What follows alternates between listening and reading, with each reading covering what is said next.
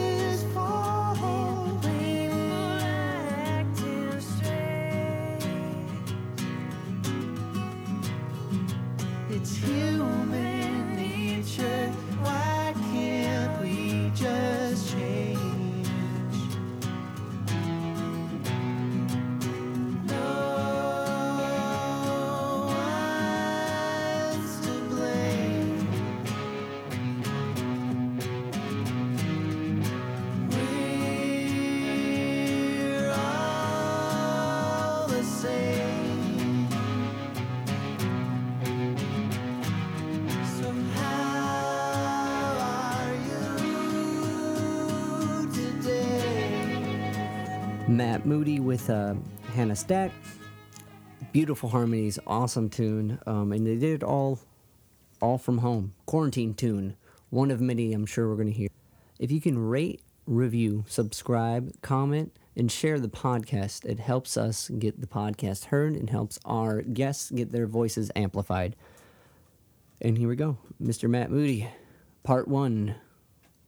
All right, cool beans, man. Um, I'm just gonna jump right into it if you're ready. Yeah, I'm ready. Sure. Cool beans. We're doing the Zig at the Gig podcast. I'm hanging out with Matt Moody. How's it going, my friend? Good, man. How are you? Not bad. How's quarantine been? Oh, uh, nice, kind of actually.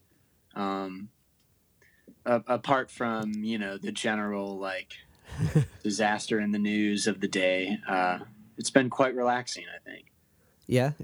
Was Yeah. it in the in the the peace of mind relaxing, or in the just the physicality of not having to do anything relaxing? I guess they're kind of the same thing. Now that I think of it. I guess. I guess a little bit. Uh, yeah, I guess both. Um, definitely the physicality of like yeah. not having to run around and play five gigs a week. You know, has Yeah. kind of been a break. I'm not gonna lie. So, um, but yeah, just more time to think too. I guess. Yeah. Have has there been any uh, quarantine revelations that like that are changing the I game? Guess, I guess nothing, nothing groundbreaking, but um, you know, just uh, a, a, a more uh, general direction for things, if you Okay. will. Cool, Yeah. man. Was it a? Because I know you've been like most people have been doing the streaming thing and like trying to like kind of keep the the maticness of daily the daily routine to some degree. Yeah, I mean, Yeah. like Uh, Uh, I'd imagine like my, most of my Facebook friends, your Facebook friends are all in some type of band, and like you know, what I mean, you can yeah, see that sure. they're all doing stuff and like engaging in this this digital realm of things. And it's kind of like almost it's inspiring a like that people are still doing things but it's also exhausting in the sense you're like fuck now i gotta do a thing. How am i gonna do a thing? You know what i mean? Like yeah, that's I, I've kind of gotten away from social media more so than I've ever been, um, or at least like in the past I don't know number of years. Yeah. Uh, mainly for that reason, just to get away from all of the. I'm doing this and I'm streaming here and I'm doing that because it, it really it's just like a it, it creates a whirlwind for my brain and yeah a lot of times I want to you know not uh not be on someone else's like idea beyond my own idea you know so uh, I, I definitely feel you it's been a little bit uh yeah, like chaotic going on there. But like if you're still out there hustling, you know, props to you. That's like you know, Definitely. It- it takes a lot to still be doing that in in this time right now. Um, you know, I feel like most people are, uh, or are I don't know. I've at least felt like slowing down, you know, and that's been like a nice change for me. So That's um, awesome. I think it's important too, because like, just the rate of doing the gigging musician work, because you you you hit upon everything. You do like the original circuit, and you're doing like Mm. the bar circuit too. You know what I mean? Like or the the cover circuit. You know what I mean?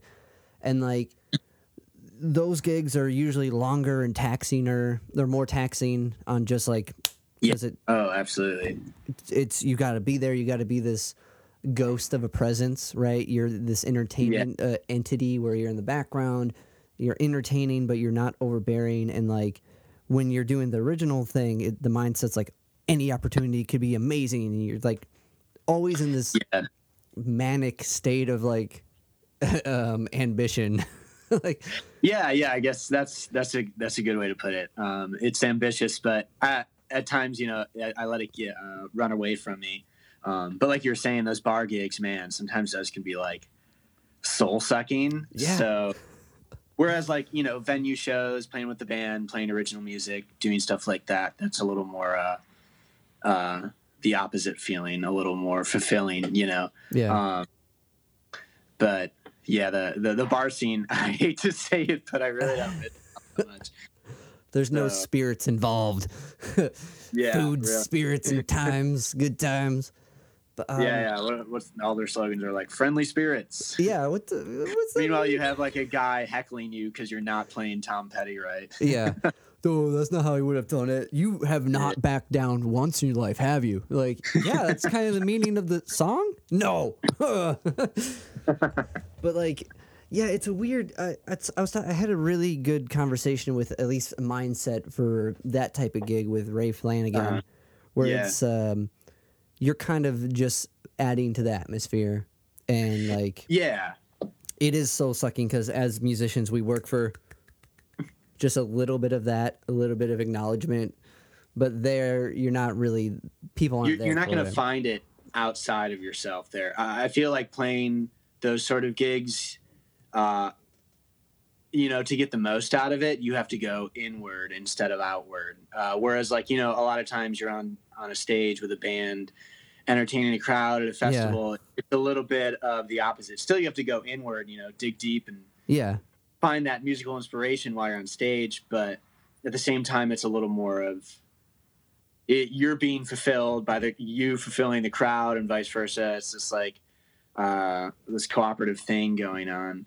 Um, whereas those bar gigs is like the only the only time I feel satisfaction from them is if I know I'm doing something musically that's like pushing me to be better. You know that sort of thing. So Yeah, that makes that's a that's another really good take on it too because like you're you're not the forefront of it so what the the payoff has got to be like you're saying from within it's got to be like i accomplished yeah.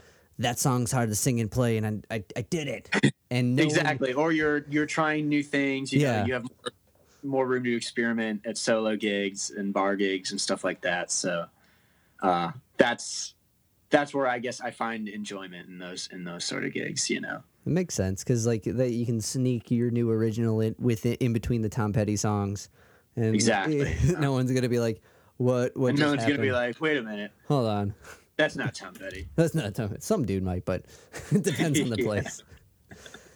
But yeah. yeah man. So like, it's weird. Also, because of the hustling thing too, or the the streaming thing. When you're watching it, it's like, "Oh, I love Steve, uh, Steve Wright. I'm gonna watch his stream." Oh, but you know what? Cody's also steering me And I gotta watch him too. You start to like feel this pull because all your friends are doing things.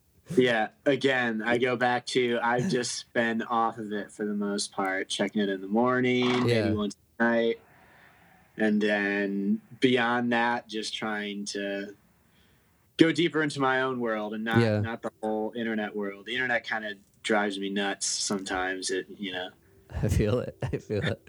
What's that look like for you? Has that been like more writing, more focused on learning other things, or Um, yeah, just learning other things musically and writing and experimenting and getting more into home recording, which is always something I've done, but you know, have always felt like an amateur at. Yeah.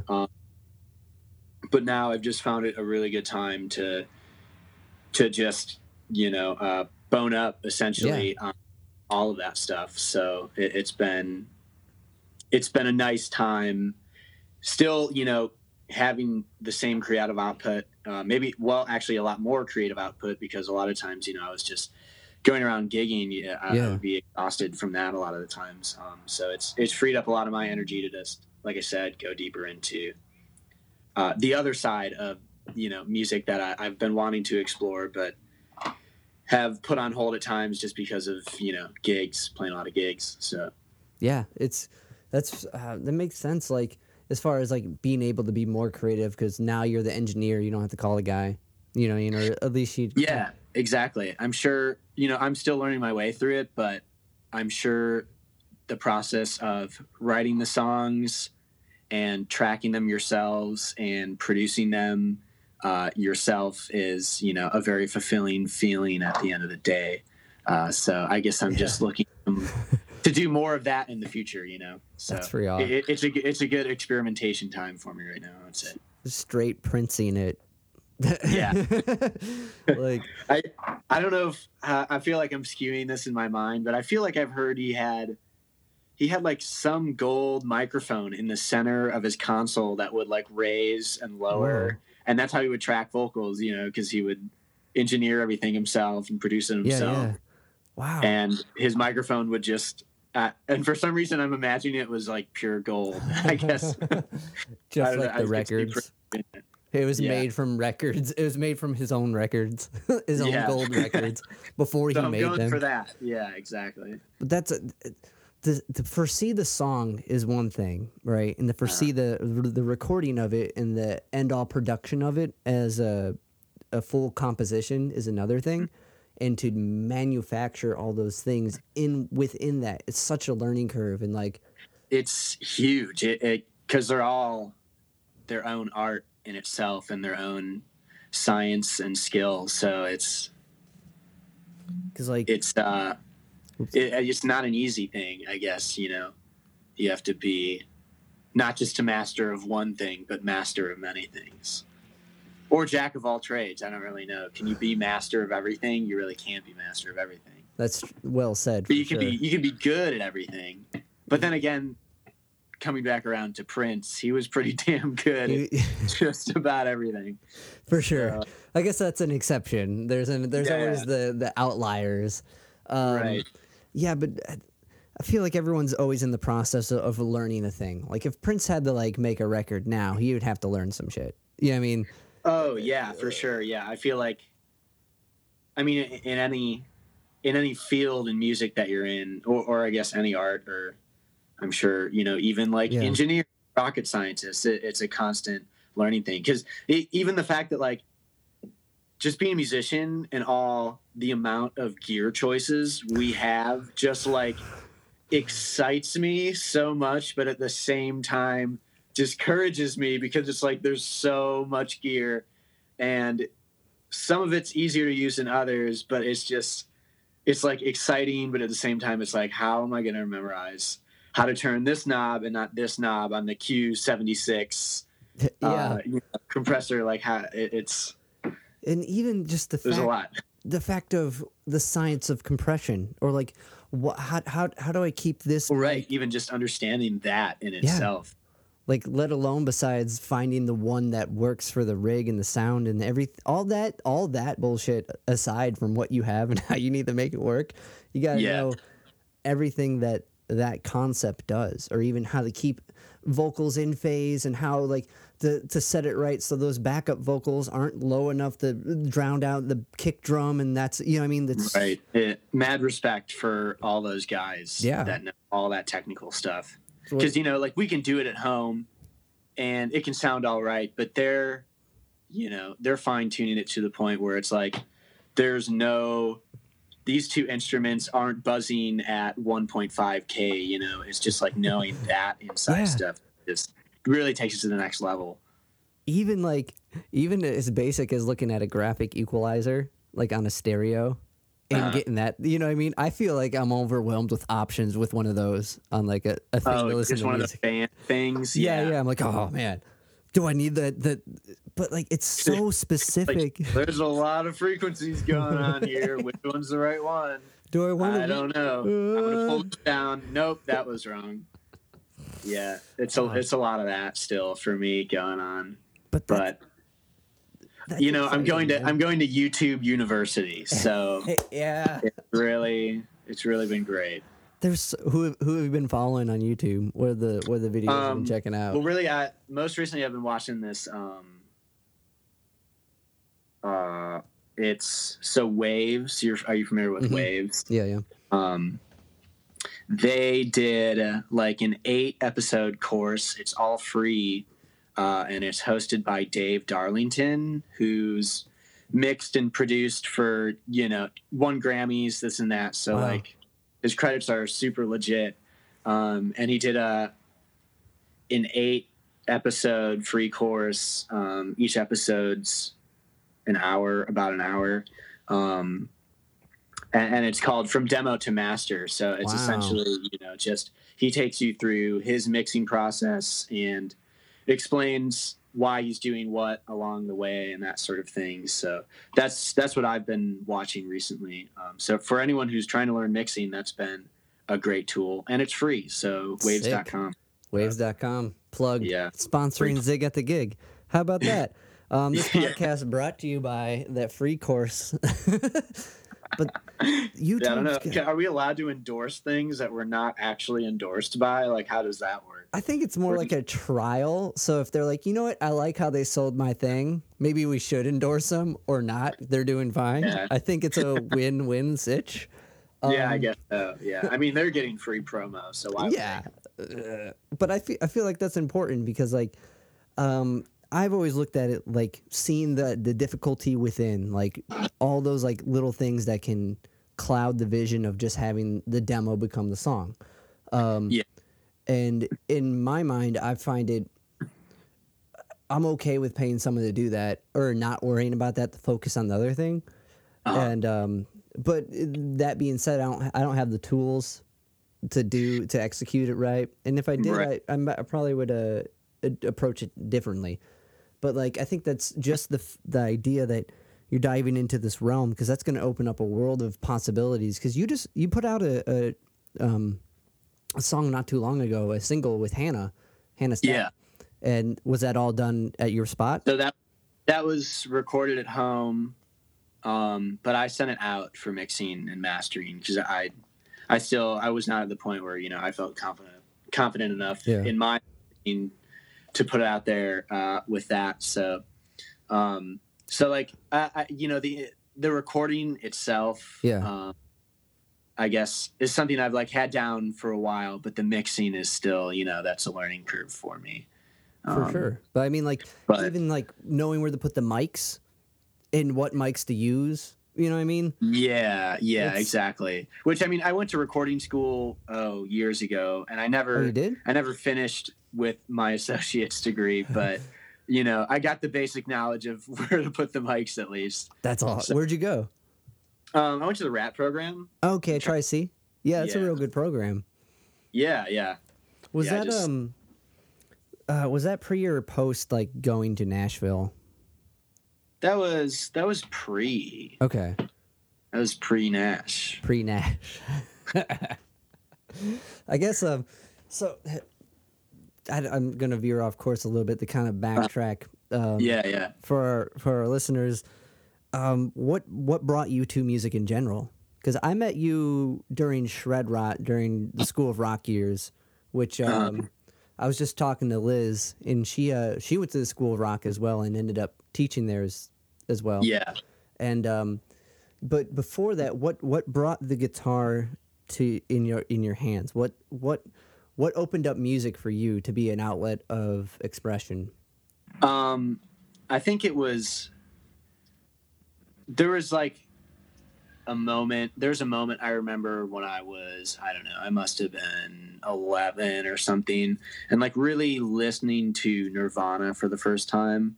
Um, I think that's ultimately what did it. Yeah. But then there were Sick. there were also like other influences, like my cousin, um, who was a bit older and in high school, uh, was playing in like punk bands and stuff, and uh, I would go to see him, you know, a few times, like Peabody's Down Under. So Yeah. I, I think, I think really it was just a combination of Nirvana and uh, my cousin being in bands is Whoa. really what what led me to start playing music.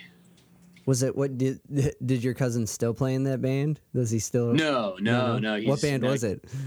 Um, oh god, it was called A Single Betrayal, and I still have the CD in Sick. my CD booklet from uh, when I was like twelve. You know, and like Yeah. all the other CDs in there are like uh, Sum Forty One and The Offspring, and um, like Disturbed, and then there's A Single Betrayal by my cousin. That's awesome. yeah so um yeah that's that's really that's really but nirvana kurt cobain Yeah. was like a huge influence on on me wanting to play guitar so Was it? And when you so was there beside your cousin in the in the in the nuclear family was there any musician or mu- like guitars floating around that you were able to get your hands? No. Okay. no uh yeah not really at all um it was just just mark my older cousin um yeah there's really been like no musicians in my family except for uh apparently my great uncle bill miller was in the boston pops for some time Whoa. Cool. um, as a piano player so but never even knew the guy you know yeah. Yeah. So that's that's like the one real music relation I have in my family. But other than that, uh, Wow. that's about it. You know, as far as music history goes. distant outlier. Um, Yeah, Did you start with a guitar, or did were your parents like, well, maybe if you stick with the piano, or like, no, no, I, no, I started with guitar. Nice. because you know, yeah, Nirvana was so in your face, and I was Yeah. like, okay, I want to do that too. You know, so didn't make sense when you're when you were got that thing, this thing with metal things on it? Like, did it make I think sense so. Not, intuitively, not was you know, like in a, a, not in a technical way. It didn't make sense. Um, you know, because I was 11, 12. And like I teach guitar now. You know, Yeah. I don't know how much they have going on as far as technically, like, oh, I'm going to move up a half step because that's a B flat. You know, I don't, I don't think they yeah? even can think that way yet. No, definitely Um. But don't get me wrong. There's there's a few kids For out there who But who can definitely shred. Um, but yeah, it didn't make sense in, in that way, but more so in just like I like doing this. I could do it for a long time. That sort of made sense, you know. I think that's especially for when you're that age. Like, it's weird. I've talked to so many people, and so many started around that 11, 12 that like Yeah. just into double digits. And to me, that's a mind blowing because like I at eleven or twelve, I can't remember committing to anything. You know what I mean? But Yeah, I guess it, it wasn't even thought of as a commitment at that age. You know, it Yeah. was just something that you also did on top of you went to school and my parents make me go do whatever and I skateboard. You know, it was just like one of the other things that I did. Uh, it, it was never a commitment until I don't know. Is it even still a commitment? You know, it's just Fair enough. something we do. It's inside us. We do it because it's inside us, not because it's I need to make the Grammys or this sort of thing. You know, like we keep doing it each day just because it's it's always been there. You know, yeah, so that's an interesting take on it. That it's just this thing that's it doesn't really the music or the concept of the music or the concept of the expression is within the person, and the outlet can be can be the guitar or can be the can be the canvas can, or can be the the the the hipster typewriter or like I don't know or can be a, a can be a I just saw, I watched this video where this guy was taking a typewriter to like a, a um, like a coffee lounge and is just being obnoxious. But uh, and it's just the loudest thing. yeah, it's ever. like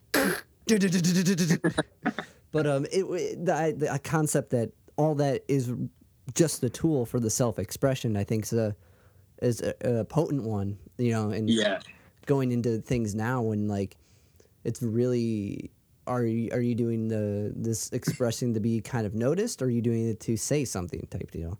And like I think Right.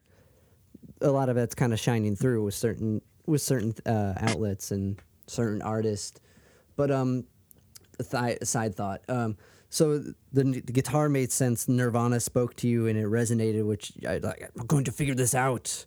This this this the this extreme mystery.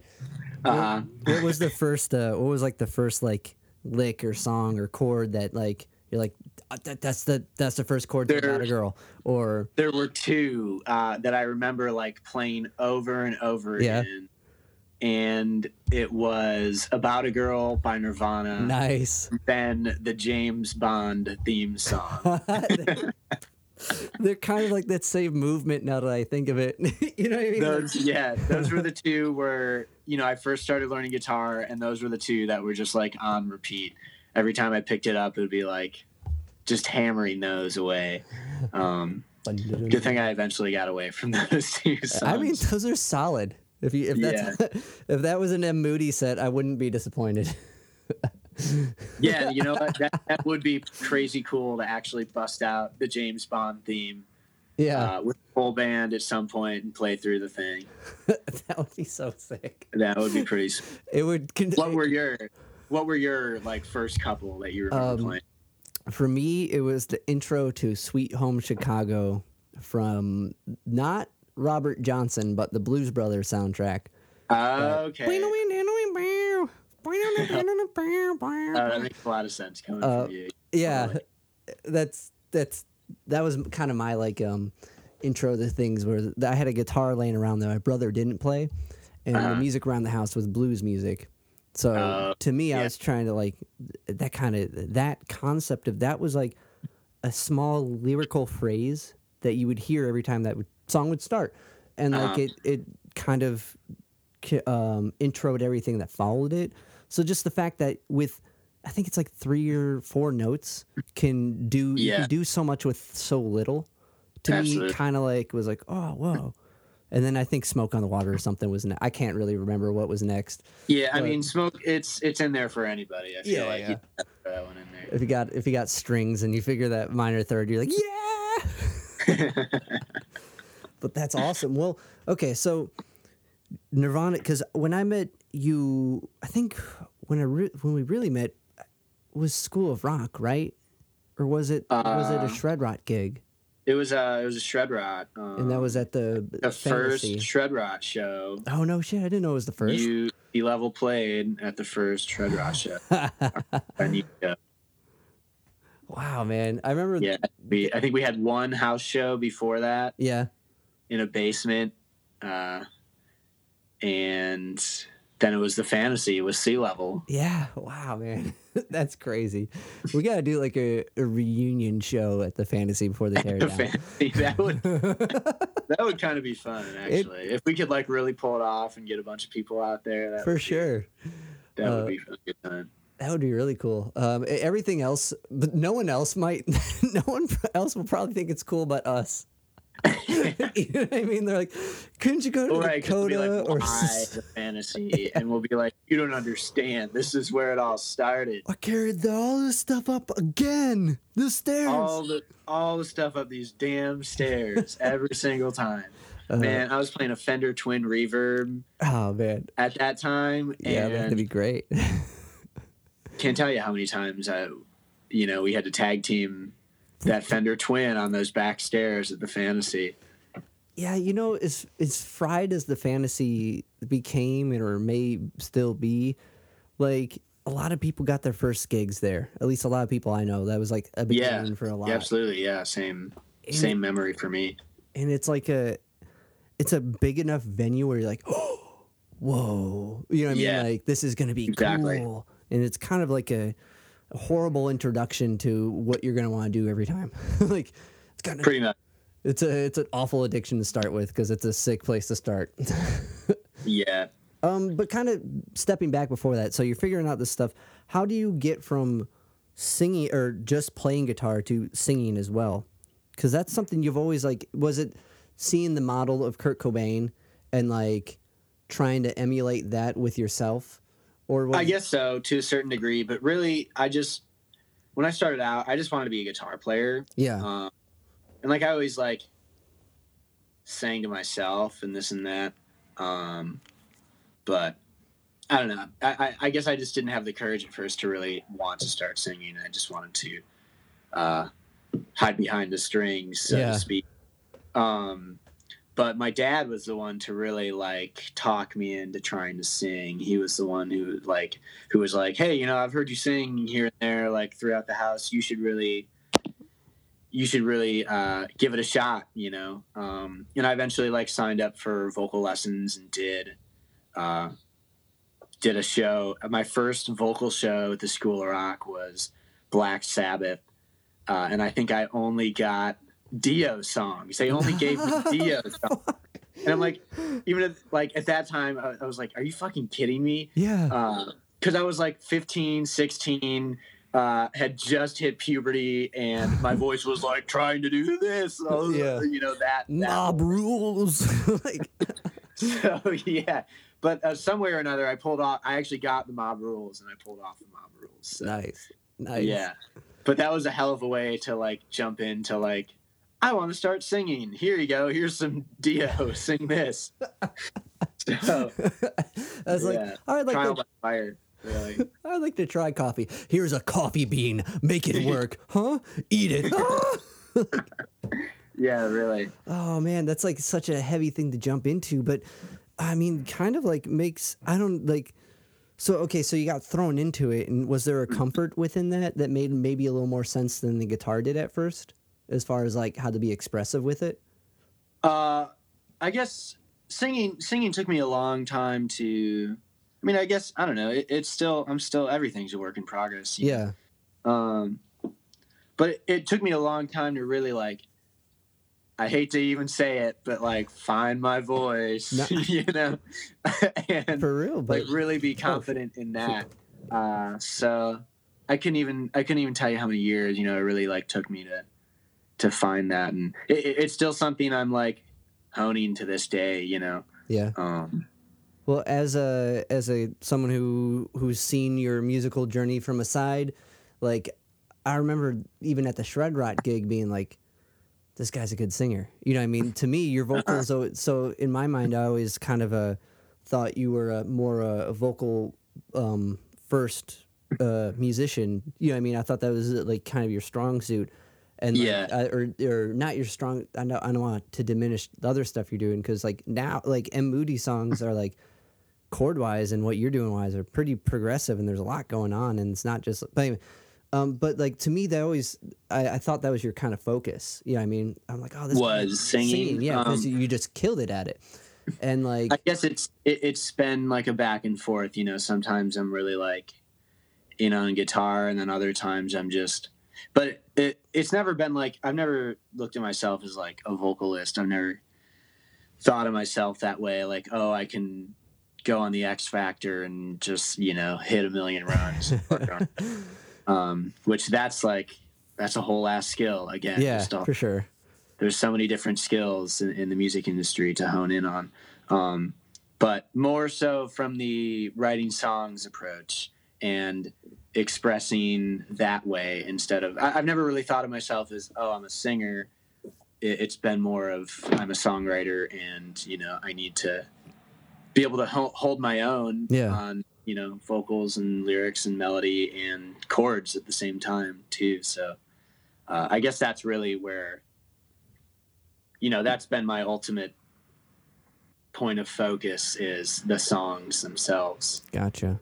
Yeah well that okay so watching you from far I've definitely seen music your musicality and like in all of those aspects grow to like this awesome point where they are now. And I know every musician and every artist is continually trying to grow.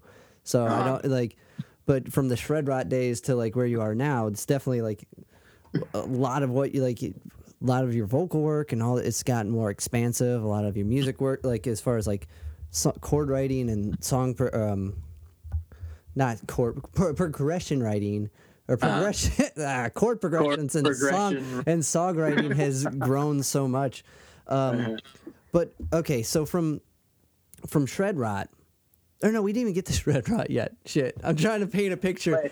I'm trying to I'm trying to guide everyone, but um, so I think that's one that's amazing. That's still a practice, and as someone who's seen you from afar growing through all this, I'm like, whoa. Uh-huh. He he's. I always thought you were like confident in that and like you know that wasn't even a thought for you so for me as a as a fan and a friend like to learn that that's something you really worked on uh, it's like I Yeah. don't know. That's awesome. It, I think the more like, the more human a story is of how like one gets to where they are, just makes that story so much more relatable to anybody. Um, right. Yeah. It's but- a lot more inspiring that way, certainly. Hold on, Taylor was sending me a thing, but from a from the standpoint of getting what's she saying? Uh, are you Getting. sorry? Sorry. Sorry. Um. Um. Are we live right now? No, Dave? no, no, Is no, no, no. This is Oh, okay. this is just a audio recording. I see. Um, sorry, Taylor. I think we mixed up the times, or I mixed up the times. Um, but like, um, so from going from yourself, when did the band become a thing? When did the Shred the Rot outlet start? Um, oh, I guess it, like it, it started through School of Rock, um, just because, you know, which for those of you who don't know who School of Rock is, uh, it's just like a, a program for kids. They get together and and jam and rehearse Zeppelin songs or Stone songs Dio or whatever, songs. Whatever or Dio songs, whatever the show is, you know. So, um, but so it, it started through that, you know. Like uh, at first, I was just just doing School of Rock and getting to know a lot of kids who were into music at the time, you know. Um, and then started making some friends through School of Rock, and uh, I think it it actually came about. Shred Rot started because me and Scotty D, Scott Scotty Drastic, D. didn't get into the headliners at School of Rock, which Oh was like yeah. program. We both got rejected, and we were like, "Man, fuck this! Like, let's start our own band." and so we did, and then uh, we got Nick Reinman to join. Um, we went through like you know a few like awkward awkward rehearsals with some other people, trying out different things. Me and Scott, but eventually we just Nick Reinman just fit right in, and then uh, that was Shred Rot. You know when we were we were all like different ages. I was like 17, Scott was 14, Nick was 15. So that's how it started. It started in Scotty D's basement. Um, and then just went from there. We didn't know, we had no fucking idea what we were doing because, No one you does. know, that's no one does at that age. Um, but we just wanted to like all we knew was we wanted to throw down and kick ass. So Yeah. that is what we went for in the like post grunge heavy alternative vein. Um so it was a good time. Shred rot was a good time That's awesome. And like, Yeah. as as far as like first bands go, that's a pretty awesome first band. You know what I mean? Like, i would say so yeah Not- you're still in your first band aren't you that's like no. that's kind of the dream you know sometimes like you think about the rolling stones and Yeah. the Beatles and like sure maybe it wasn't the first pair of guys they jammed with but it was really like that first bond you know that first band and if you can keep that thing going man it's just like one of the most powerful things in the universe you know to keep that core unit of you and just your diaper buddies essentially Yeah. like still kicking ass you know so There, there definitely is a pure thing about that. Like Yeah. Sea Level was like my first original, like or or kind of. It was like a maybe not first. It was like second or third, but first like serious one that actually stuck. Right. And I was I'm very blessed to like still hang out with Cody and still yeah it's an awesome thing to see an inspiring thing and i mean you guys Well, thanks. throughout man. the years have just kicked more and more ass, you know, as I've seen you go. So Appreciate it. It means a lot coming Yeah. from you, my friend. Um, but the um, so when that shifted, you kind of disappeared for a minute. Fred Rot, Fred Rot disappeared, and I guess d- from previously in this conversation, you went to the rap program for a little bit, but then yeah, went, you went but that didn't last very long. Yeah. But then, and like we were talking, the Nash happened. So you know, if explain the Nash for a little bit. Oh, Like, God. how'd that it's come a- about? Like, All right, so let me try and condense it, but it is a pretty long story. Um, so I guess this all it, it takes course around the shred rot time or towards the end of the shred rot time. Um, uh, got an email from this person in Nashville who was just like interested in managing me, which I didn't even know what that entailed at that point. Um, Yeah. So jeez. uh, I was 18. Me and my family went down to Nashville to meet the manager, essentially, and we stayed the weekend and played her and a co- colleague, let's call her a colleague, uh, some songs in her living room. You know, and she was like, "I think you got like a lot of great raw talent here. Let's like work on it." And you know, the ultimate goal was to uh, get signed to a record label. I guess Yeah. ultimately. Um, but it was just years of like going to Nashville. I never really lived there, but would spend a lot of time there, um, just going back and forth between Cleveland and just working on everything, doing a lot of co-writes, doing a lot of performing, doing a lot of writers rounds, um, recording, um, some stuff that I didn't want to be doing, you know. Uh, but it was there was a lot of like growing pains, I guess, because Sharon, uh, my manager at the time, was, uh, you know, she had this this vision of me, and then there was actual me who still didn't even know who the fuck and what the fuck kind of music he wanted to make, um, or who he wanted to be. Yeah. and it was uh it was just like a, a weird dichotomy of things. But uh, i guess the main takeaway from nashville is uh, i certainly have grown a lot from that experience. Um it's helped me to become uh, just a more conscious musician i guess if that makes sense. Um, but it it kind of it kind of all went south after years of working with sharon. Yeah. um, after we recorded an album and uh, had done a lot of work just like gearing up to essentially pitch to labels and, and that sort of thing.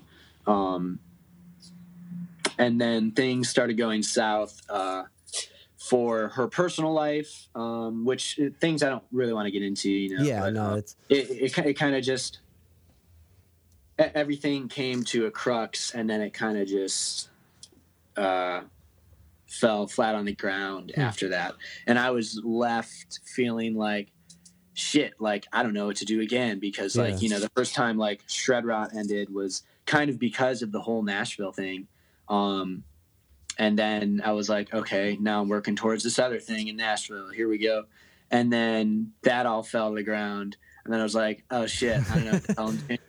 Um, moved to Columbus for about a year and was still like, I don't know what the hell I'm doing. Uh, moved back to Cleveland and essentially just um, dove into the music scene here and have just worked my way from the ground up uh, in the Cleveland music scene.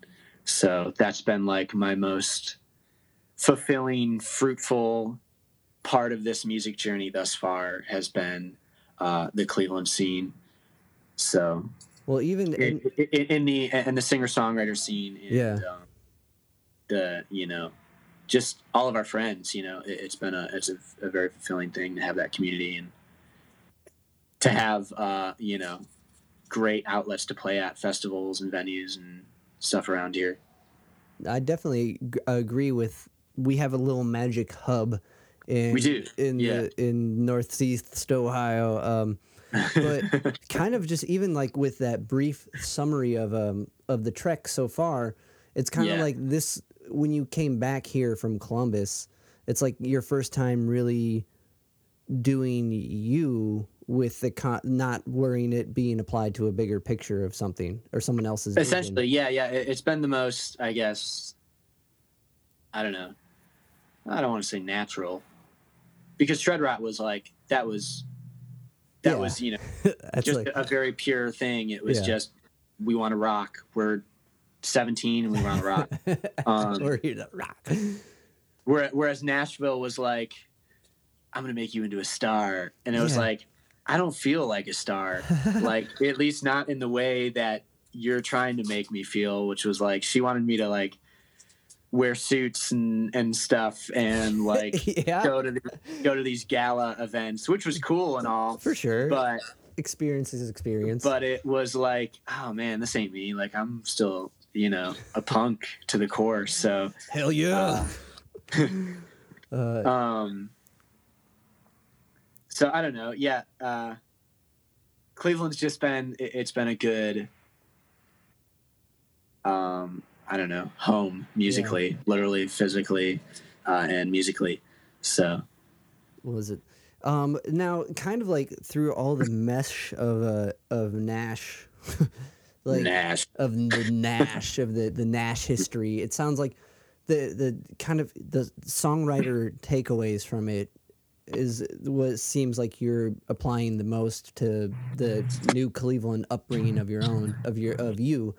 Um, yeah, yeah. I guess there is that like you know, uh, pop sensibility, contemporary. Oh, I didn't even mean style wise. I just meant mentality. Because like Oh. you know, I mean, I remember.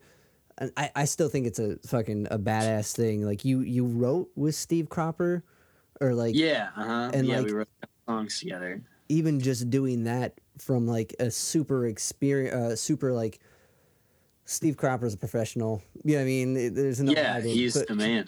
like but even from being thrown in a situation like that and you said you did some songwriter circles and like stuff i didn't know about like so kind of shaking the what you said at the beginning of the interview the focus to the the song is almost like that's almost like now you've got your you've had like the the the introduction from the master to some degree or from the professional to like kind of shine light on how it's done quote unquote Yeah, yeah. I, I that that was a a big takeaway from Nashville was emphasis on the song, which like had already been something in my subconscious, you know, just through like the writing I did with Shred Rot. Like it was still in my mind always about the song, not Yeah. about who can shred the hardest or even though it's called shred rot well even though it's it called makes shred rot. sense. Yeah, yeah.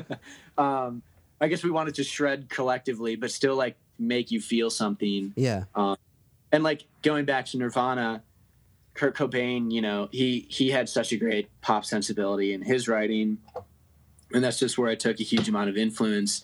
Um, was that you know, shit like Yeah. if it ain't broke, fix it. Verse, chorus, verse, chorus, bridge, chorus, and like hit that last chorus hard as hell. You know. Um, so I guess Nashville just like reinforced that, but it, it, it taught me the kind of writer I didn't want to be. And I'm still like at times getting away from like so much that Nashville has ingrained in me as a writer and that sort of thing.